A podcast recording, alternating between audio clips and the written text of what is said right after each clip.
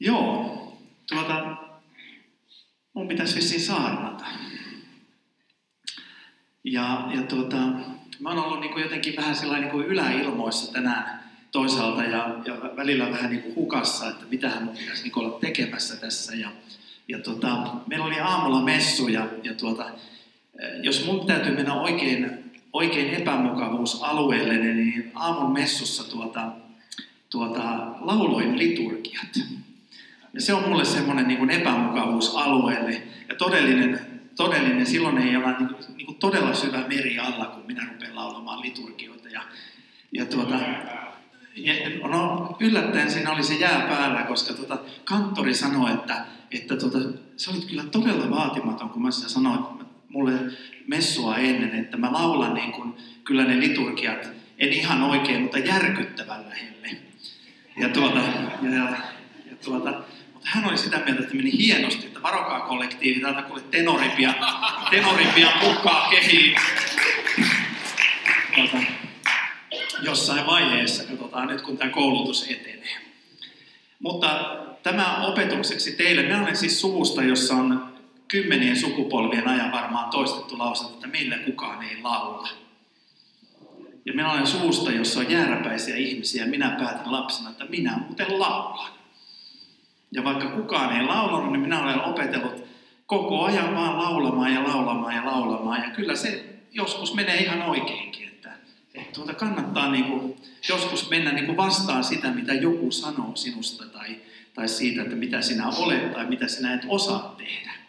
Eli kannattaa lähteä tuota, kyllä joskus taistelemaan näitä asioita vastaan. Tuota, tänään tässä kirkkovuodessa on, on semmoinen ajatus, että puhutaan rukouksesta ja uskosta. Aika hyvät aiheet. Ja siihen liittyy evankeliumiteksti, jonka nyt luen. Ja se on Luukkaan seitsemännestä luvusta. Eräs fariseus kutsui Jeesuksen kotiinsa aterialle ja hän meni sinne ja asettui ruokapöytään. Kaupungissa asui nainen, joka vietti syntistä elämää. Kun hän sai tietää, että Jeesus oli aterialla fariseusten luona, hän tuli sinne mukanaan alapasteripullo, jossa oli tuoksuöljyä. Hän asettui Jeesuksen taakse tämän jalkojen luo ja itki. Kun Jeesuksen jalat kastuivat hänen kyynelistään, hän kuivasi ne hiuksillaan, suuteli niitä ja voiteli ne tuoksuöljyllä.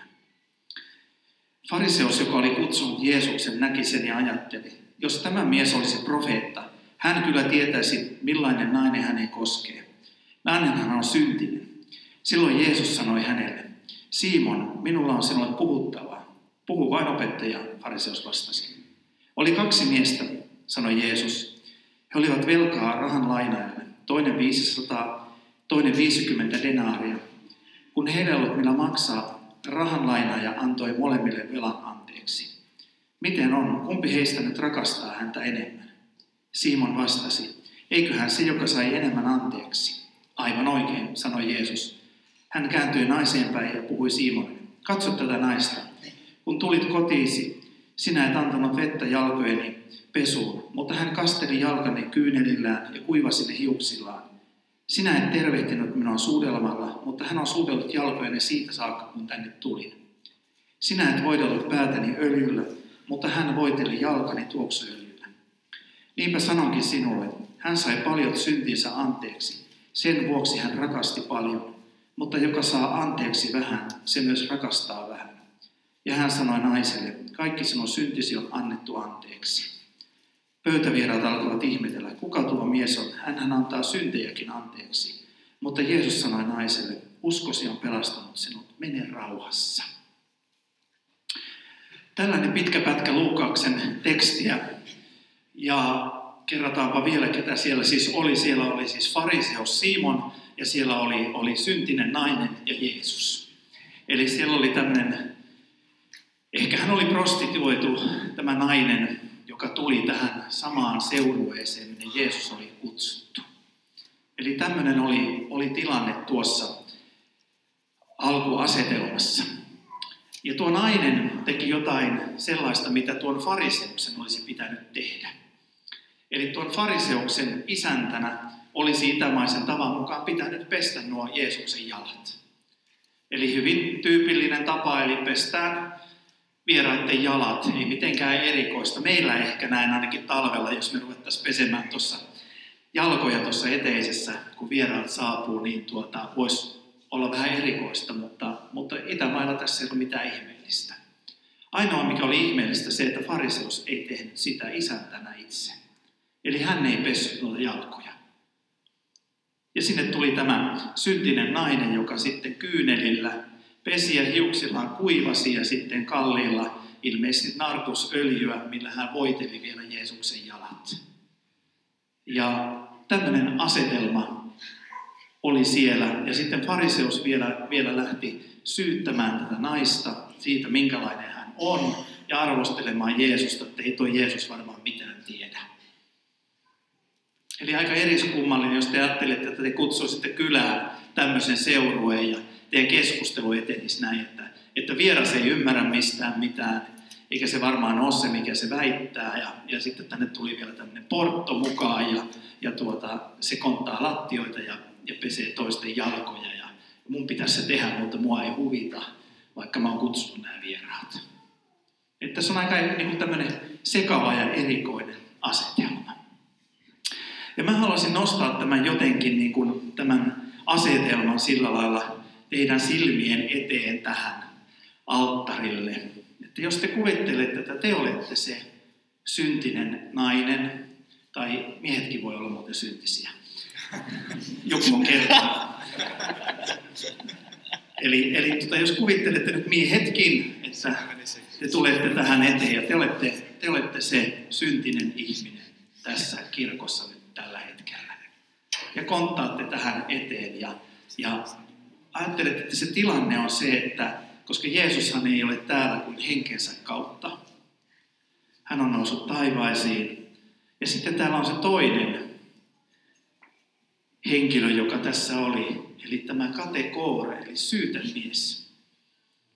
Eli siellä oli sielun vihollinen läsnä. Eli me olemmekin tilanteessa, jossa sinä nyt asemoidut tämän syntisen naisen asemaan. Ja siellä on tämmöinen keskustelu, jossa Jumala keskustelee saatanan kanssa siitä, mikä tämä naisen tilanne on.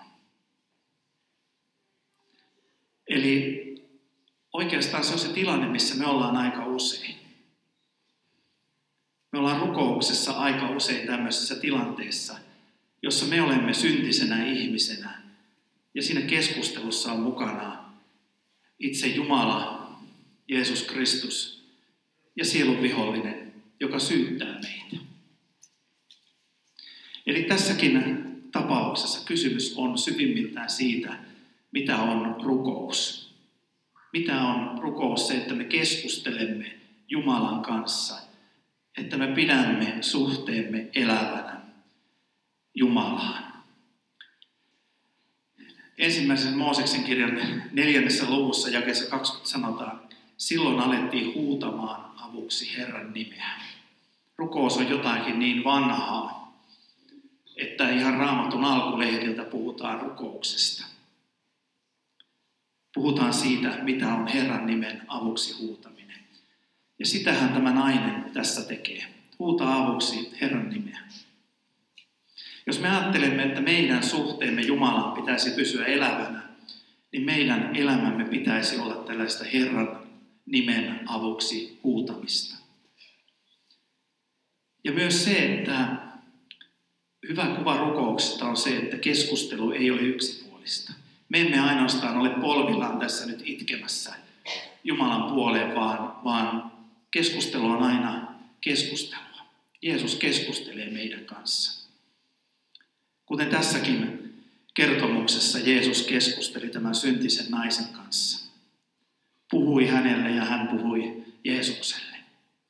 Sitä meidän rukous on syvimmillään, sitä meidän hengellinen elämä pitäisi olla syvimmillään. Eli se pitäisi olla elävää rukousta, jossa me olemme jatkuvassa keskusteluyhteydessä. Ja sitten me huomaamme aika usein, että meidän elämässä on tämä syytemies, tämä fariseukseksi tekeytynyt sielun vihollinen, joka koko ajan syyttää. koska hän ei haluaisi sitä, että tämä keskustelu minun ja Jeesuksen kanssa olisi vuorovaikutteista, elävää, hengellistä elämää. Ja siksi siinä aina, kun me lähdemme rukoilemaan, on tämmöinen asetelma, mutta tässä israelilaisessa talossa tällä kertaa. Eli siellä on aina mukana isä, poika ja pyhä henki. Siellä on aina minä rukoilijana ja siellä on aina syytemies olemassa. Eli sielun vihollinen on aina paikalla olemassa. Ajattelen, että tässä tilanteessa jotenkin tämä, niin kuin, tämä meidän tilanne on niin kuin totta, missä me olemme aina. Jos me mietitään rukousta, millaista meidän rukouksen pitäisi olla, millaista meidän hengellisen elämän perusedellytys rukous pitäisi olla. Ja sitä on ehkä hyvä, hyvä miettiä näin niin kuin paaston aikana, että mitä se tulisi olla.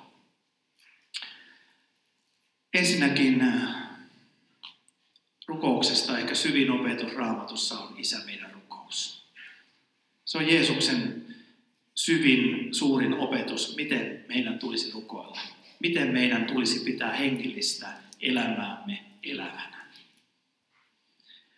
Ja Jeesushan oli aika ovella, kun hän opetti Isä meidän rukouksen. Koska hän iski suoraan siihen juutalaiseen rukousperinteeseen. Eli hän iski seitsemän rukouksella. Sillä tavalla, kun juutalaiset olivat tottuneet rukoilemaan. Ja näin me pakanatkin olemme sitten myöhemmin oppineet tämän juutalaisen rukoustavan. Eli siellä on seitsemän rukous. Ja vielä tuo rukous jakautui oikeastaan kolmeen eri osioon. Eli ensimmäinen osio on Shevah, Jumalan nimen ylistys. Vaikka te nyt pelkäätte koko ajan sitä tenorin saapumista kentälle, niin, tuota, niin, niin. Ää, juuri tätähän me teemme messussakin. Me ylistämme Jumalan nimeä. Ylistämme Jumalaa Isä meidän rukouksessa, ylistämme Jumalan nimeä. Oikeastaan ihan sama tuntuu meistä miltä tahansa. Niin meidän tulisi lähestyä Jumalaa tässä tilanteessa, elävässä hengellisessä elämässä sillä että me ylistämme Jumalaa.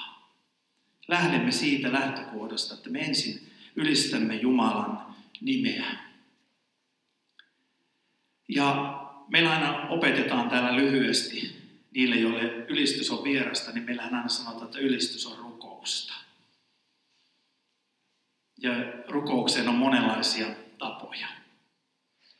Kyllä juutalaisetkin puhuu, että voidaan ylistää siten, että tullaan iloisiksi.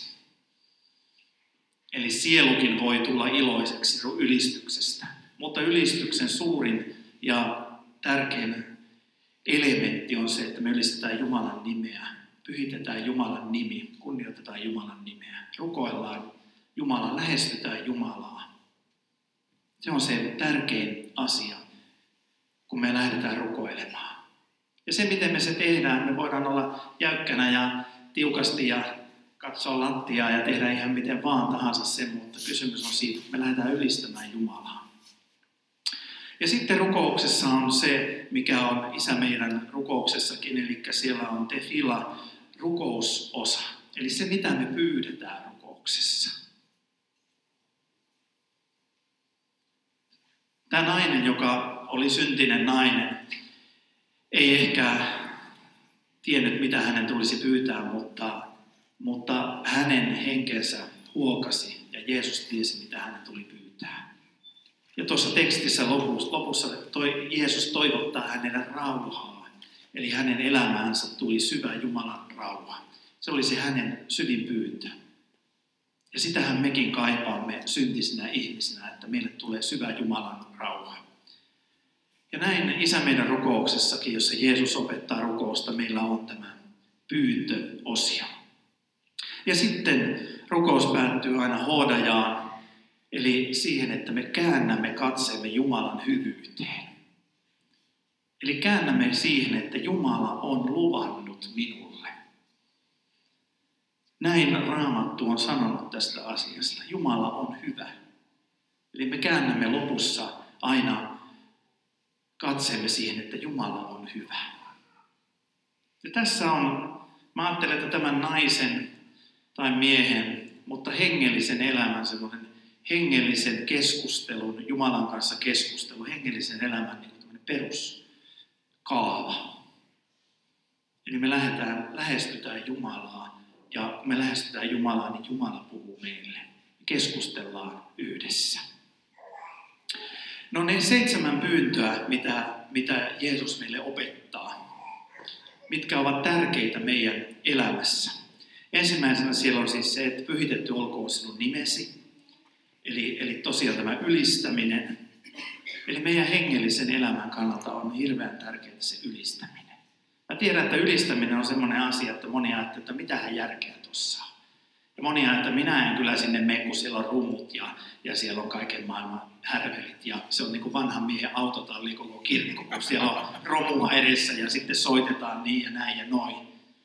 No, tämä on tapa ylistää. Varmasti muitakin on, mutta, mutta Jumala kaipaa sitä, että me ylistämme häntä. Me lähestymme häntä ylistämällä hänen nimeään.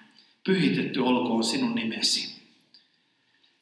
Ja toisaalta Jumala toivoo, että tämä ylistys siirtyy meidän mukana täältä ulos. Eli me ylistämme Jumalaa tekemällä hänen tahtonsa elämässä. Ja tämä paaston aika, vaikka se meillä luterilaisille ei monesti, monesti niin syvä paasto ainakaan ole, niin, niin, niin tuota, se on tärkeä aika siinä, että me juuri pohtisimme sitä, että miten me voimme tehdä, ylistää Jumalaa tekemällä taivaallisen isän tahdon. Itse tein semmoisen päätöksen, että luovun Facebookista. Viikko on mennyt jo ilman. Älkää yrittäkö saada mua Messengerillä kiinni, mulla ei ole sitä enää käytössä. Eli, eli tuota, todennut, että joku asia vie mun elämästä hirveästi aikaa ja kiinnittää mun päätäni ja mieltäni koko ajan tiettyihin asioihin. Ja mulla ei ole aikaa lukea ja tehdä, tehdä tuota, semmoisia asioita, mitä mä haluaisin tehdä, lukea hengellistä kirjallisuutta niin paljon kuin mä haluaisin tehdä. Niinpä tein tämmöisen ratkaisun. Haluan ylistää Jumalaa, elää pitää hengellistä elämääni elossa tällä tavalla. Toinen rukeus on, tulkoon sinun valtakuntasi. Eli tulkoon meidän osaksi se valtakunta, mikä on taivaassa. Eli se valtakunta todelliseksi, mikä on taivaassa, tulkoon se todelliseksi täällä maan päällä. Levitköön evankeliumi toisin sanoen. Eli Jumala haluaa, että me rukoilemme sitä, että evankeliumi leviäisi me eläisimme sellaista elämää, että meidän elämä kertoisi siitä, että evankeliumi leviää. Valtakunta olisi todellinen meidän sisällä. Ja on todella hienoa nähdä valtava joukko vuosien mittaan niitä ihmisiä, joiden sisällä Jumalan valtakunta on todellinen. Ja jotka ovat matkalla sinne todelliseen Jumalan valtakuntaan, kirkkauteen taivaaseen. Eli me rukoilemme sitä, meidän meidän tarvettamme todeksi, että Jumalan valtakunta eläisi totena koko ajan meidän elämässä. Me eläisimme pyhityselämää. Kolmas on se, että tapahtukoon sinun tahtosi myös maan päällä niin kuin taivaassa. Eli usko on sitä, että me kysymme sitä, mikä on Jumalan asia. Ja tämähän on nyt vastaisku tälle maailmalle. Tämä maailmahan on kauhean onneton tällä hetkellä. Ihmiset on kauhean onnettomia, koska ne kysyy minun, minun, minun, minun asiaa. Me ei kysytä sitä, mitä, mikä on Jumalan asia. Vaikka me ajateltaisiin, että se on parasta varmaan, että me kysytään, että miten minulla menisi parhaiten. Miten minä pärjäisin parhaiten mutta jos minä kysyn elämässäni sitä, että mikä on Jumalan, arvokasta Jumalan silmissä minun elämässä, eli se taivas olisi totta mun elämässä, niin silloin mä voin todeta, että mä olen onnellinen ihminen. Neljäs rukous, te arvaattekin sen. Anna meille tänä päivänä meidän jokapäiväinen leipämme. Aamulla, aamulla saarnasin tästä samasta aiheesta. Nyt lämmitän vähän vanhaa soppaa, että mausteet vähän syvenisi. Tunnustan tämmöisen pahan teon. En tehnyt sitä vielä vuosi sitten, mutta sitten mä totesin, että minullakin on oikeus saarnata joskus kaksi kertaa samasta asiasta. ja, ja tota, silloin kun oli vähän vanhempaa porukkaa pääsääntöistä, mä kysyin, että tiedättekö mikä on lakisääteinen? Onko teistä kukaan ollut lakisääteisellä? Manu on ollut lakisääteisellä joskus. Mun isoäitini nimittäin kutsui mua, meitä aina, aina lakisääteiselle. Tarkoitti kahvitaukoja, ruokataukoja ja kaikkia näitä. Nämä oli hänen mielestä lakisääteisiä. Eli, eli tuota, me rukoilemme sitä, että meillä olisi tarpeeksi riittävästi. Eli se, mikä meille on säädetty. Ja me, ehkä meidän pitäisi opetella tämän rukouksen kohdalla sitä, että pääsääntöisesti Suomessa – meillä on kuitenkin ihan riittävästi. Se ei tarkoita sitä, etteikö jollakin voi olla vähemmän ja tarvitaan, mutta tämän kohdalla meidän tulisi myös opetella sitä, että me oppisimme jakamaan sen kaiken ylimääräisen, että kaikilla olisi riittävästi. Mihin me sitä tarvitaan? Mitä hyötyä siitä on, jos rahaa tulee tilit täyteen? Sitten voi käydä siellä OP tai Nordean tai joku muu vastaan, mitä kaikki pankkiryhmät aina muistaa mainita, että ei kukaan sitten sano, että sä et maininnut sitä pankkiryhmää. Mutta kun me käydään sillä tilillä, me katsotaan, että, että tuota, onpas se kiva, että siellä on näin paljon rahaa. Järkevä ihminen toki pitää tietyn määrän tilillä rahaa, että, että on pikkusen pahan päivän varalla ja näin, mutta mitä hyötyä siitä on? Täällä eletään ja täällä kuollaan. Ja jos ei ole perillisiä, niin jos Jumala hengen vie, niin kyllä piru perillisiä tuo. Kauhean tappelua. Eli, eli tuota, mitä hyötyä niistä Riittää, että meillä on riittävästi. Me voimme olla onnellisia, kun meillä on riittävästi. Meillä on lakisääteinen osa se, mikä Jumala on meille säätänyt. Ja sitten mennään siihen oikeastaan semmoiseen syvimpään ajatukseen, meidän hengellisestä elämästä ja tämän syntisen naisen elämästä ja meidän elämästä syntisenä ihmisenä. Eli anna meille meidän syntimme tai velkamme anteeksi. Vähän eri käännökset käyttää eri, eri muotoa. Velka on kai se virallisesti ehkä oikein. Jos muistatte, niin Paavali sanoi, että hän oli velassa kreikkalaisille ja hän oli velille ja hän koki, että hän oli, oli kristitty kristittyjä vainoajana, niin hän oli velassa toisille ihmisille.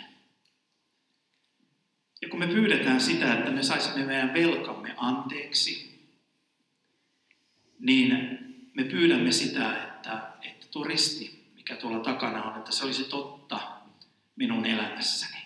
Minun ei, minä olisin sovittanut myös velkani muihin ihmisiin nähden antanut myös muille ihmisille anteeksi. Pystyisin armahtamaan muita ihmisiä. Mä aina miettinyt sitä, että jos jotakin saisi määritellä, mitä omasta elämästäni jää elämään minun jälkeen, niin kun Raamattu sanoo, että vielä kuoltuakin hän puhuu, haha, niin, niin, tuota, niin, niin mitä, mikä olisi se asia, niin mä, mä jotenkin tämän, tämän haluaisin meille suomalaisille tänä paaston aikana ja koko elämänsä aikana, että antakaa anteeksi. Antakaa kaikki suku, sukuriidat ja kaikki tämmöistä. Antakaa kaikki velat anteeksi. Mulla on ollut kerran elämässä sellainen tilanne, että, että olen joutunut tai saanut jakaa perintöä ja, ja tuota, veljeni kanssa käydä asioita läpi. Mun vanhemmat siis elää vielä ja on ihan hyvissä voimissaan, mutta, mutta tietystä syystä sitten aikanaan he luopuivat tietystä omaisuudesta, omaisuuden osasta. Ja mulla oli jotenkin siitä, siinä tilanteessa sellainen olo, että minun ei tarvitse saada tästä yhtään mitään. Mulle riittää se, mitä mä niin oikeuden mukaan saan, mutta mä en halua yhtään kippoa kuppia, en mitään ylimääräistä elämääni. Että mä haluan antaa niin kuin veljelleni mahdollisimman paljon siitä. Mä, mä olin nähnyt niin monta sukuriitaa. Mä olin nähnyt hautoja, joita Suomessa on jaettu. jaettu keskeltä, että sä hommaat tohon puoleen kukat ja sä hommaat tohon puoleen kukat, kun ollaan riidoissa perintöjen takia. Tämä olisi meidän hirveän tärkeää pienissä ja isoissa asioissa ja mä toivoisin, että se jäisi meille elämään. Meidän hengellisen elämän kannalta. Montako avioliittoa ehkä tuo syntinen nainen oli vaurioittanut, mitä hän oli elämässään tehnyt, mutta että hän sai velat anteeksi. Että me eläisimme tässä sovituksessa, koska meille sitä tarjotaan. Tätä sovitusta, mahdollisuutta sovitukseen. Nyt mennään vähän semmoiseen tähän syntiin syvemmälle. Tämä on ahdistava saarna. Upotaan syntiin syvemmälle. Panu katsoo jo kelloa, että nyt se vasta pääsee vauhtiin ja aikaa ei ole. Hebreassa, hebrea on ihana kieli ja siellä on valtavasti syntisanoja. Ja mä luen teille, mitä synti on. Siellä on sana heet me hitsa väliseinä. Kuka purki erottavan väliseinän? Resha moraalisesti turmeltunut, Avel tietoisesti väärä, Avol ilveily, Avera rajojen ylikäyminen. Mä tänään on kerran jo opettanut sitä Averasta, kun mä opetan lapsille, että ei saa koskea toisen uimapukualueeseen. Ei saa ylittää toisen tiettyä rajaa. Ei saa ylittää rajoja vääriä rajoja. Peshaa valhe, taloudellinen valhe, saada on tahallinen synti, vahingonteko. Synti on hyvin monimuotoista. Se, että me olemme velassa jonnekin suuntaan, on hyvin monimuotoista. Ja mä ehdotan tänään, että tämä ehtoollispöytä tänään voisi olla, että voisitte pohtia, että voisitteko jättää jotakin näistä. Sitten meillä on se rukous, se hengellisen elämän tärkeä rukous. Äläkä saata meitä kiusaukseen. Älä saata meitä sellaisiin lihantekoihin, jota me emme hallitse. Varjele minun elämäni sellaiselta, mitä minä en hallitse. Mehän kohtaamme kiusaukset kolmella rintamalla. Ensimmäinen rintama on tietysti suoraan perkeleestä nouseva rintama toinen on oma liha ja kolmas on maailma. Ja tänä päivänä, kun on hirveän paljon sitä opetusta, että, että kun meistä on tullut kristittyä, niin se liha on jonnekin hävinnyt. Ollaan niin hengellisiä, että meissä ei ole enää sitä syntiä.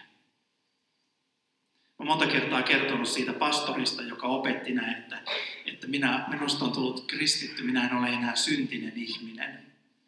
Minussa ei ole enää tätä lihaa, ja sitten yksi seurakuntalainen, kun oli täällä konferenssissa, niin päätti seuraavana aamuna hotellin aamupalalla kokeilla, että onko se liha olemassa. Hän otti litran maitokannu ja kaatoi sen pastorin päähän.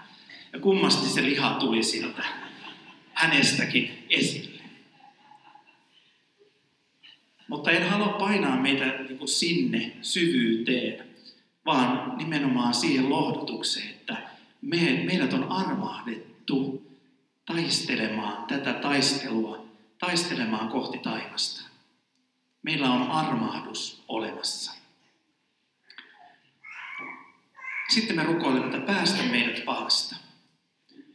Ja vaikka tämä nyt on lasten ohjelma, myös tämä verkoston ohjelmallinen osuus, niin tuota, mä nyt kuitenkin mennään sieluvihollisen nimityksiin hieman.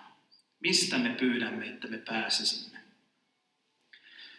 Raamattu puhuu tällaisista termeistä. Tietysti Uuden testamentin puolella on hajalle heittäjä, mutta vanha testamentti on paljon rikkaampi kielellisesti monesti. Se on paljon enemmän määritelmiä rakkaalle periviholliselle. Siellä on saatan, eli syyttäjä, media, eli yllyttäjä, ei, ei liity lehdistöön mitenkään. Peliaal, eli ilman iestä oleva. Dippuk, eli liimajainen. Samael, eli myrkyn jumala kategorellis ja syytemies, klipaa eli pinnallinen, shed eli riivaaja, masik eli vahingoittaja, mesit eli viettelijä, asmedal eli turmelija, Zaar eli viettelijä toisen kerran, Ojev eli vastustaja, Mahabel eli ilkivallan tekijä ja Baal eli kärpästen herra, eli taudin tuoja. Eli tästä me pyydämme vapautusta. Ja ajatelkaa tämän syntisen naisen elämää.